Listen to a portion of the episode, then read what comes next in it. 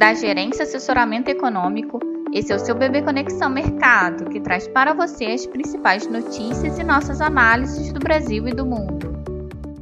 Bom dia, segunda-feira, dia 21 de fevereiro de 2022. Eu sou Adriana Lima e vou apresentar um panorama sobre os principais mercados. No exterior, os mercados apresentam direção mista nessa manhã, em meio à crise na Ucrânia e baixa liquidez por feriado nos Estados Unidos.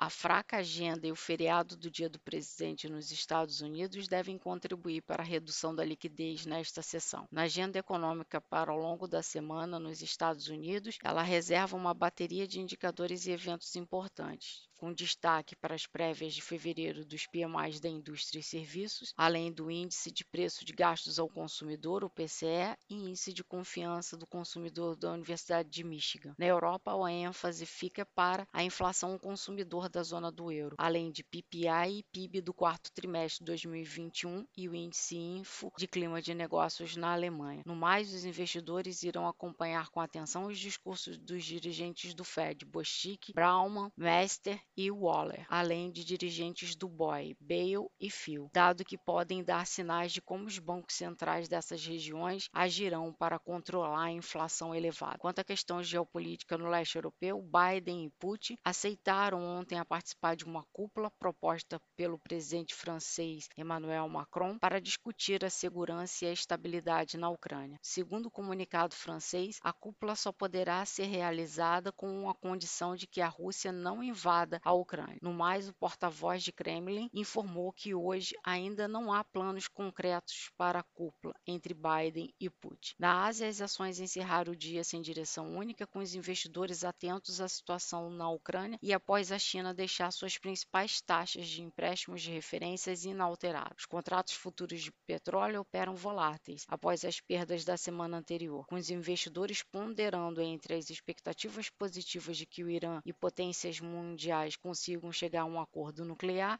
e, por outro lado, a crise na Ucrânia. Na Europa, o índice de preços ao produtor PPI da Alemanha desacelerou de 5% em dezembro para 2,2% em janeiro. A projeção era de uma elevação de 1,5%, enquanto a base anual subiu de 24,2% para 25%, acima também da projeção dos agentes de mercado. Em relação aos PMIs da região, o setor de serviços surpreendeu positivamente, superando o baque do mês anterior causado pela Omicron, enquanto o setor industrial revelou acomodação. Para o dia de hoje, esperamos que os futuros das bolsas americanas e as bolsas europeias operem em queda, em meio às incertezas em relação à questão geopolítica na Ucrânia. Então, com isso, a nossa expectativa é que prevaleça um viés um pouco mais cauteloso sobre os mercados globais. Lembrando, lembrando que, por conta do feriado nos Estados Unidos, os negócios no mercado de Treasury estarão fechados e o dólar deve inverter o sinal, aparentemente, de queda frente a algumas moedas no início desta manhã e operar em alta contra tanto as moedas principais quanto a maioria das emergentes. Aqui no Brasil, esse impasse geopolítico na Ucrânia deve contribuir para ditar o ritmo dos negócios. Em dia de uma agenda fraca, os investidores locais aguardam para a questão da pauta dos projetos referentes ao tema dos combustíveis, né, de exoneração de tributos sobre combustíveis, que devem ser apreciados no Senado ao longo desta semana. Há ainda essa expectativa, mas a gente ressalta que é uma semana de véspera de feriado de carnaval, o que pode é, atrasar algum consenso em relação a esse tema. Além disso, para semana, temos como destaque a divulgação do IPCA 15 de fevereiro, que deve manter um cenário de inflação elevada persistentemente, com um acumulado em 12 meses rodando na casa de dois dígitos. Entre balanços corporativos, destaque para as duas gigantes, Petrobras e Vale que divulgam seus resultados ao longo da semana. Com isso, olhando para o dia, diante de uma liquidez esperada reduzida, temos uma expectativa de que o dólar se fortaleça frente ao real, os juros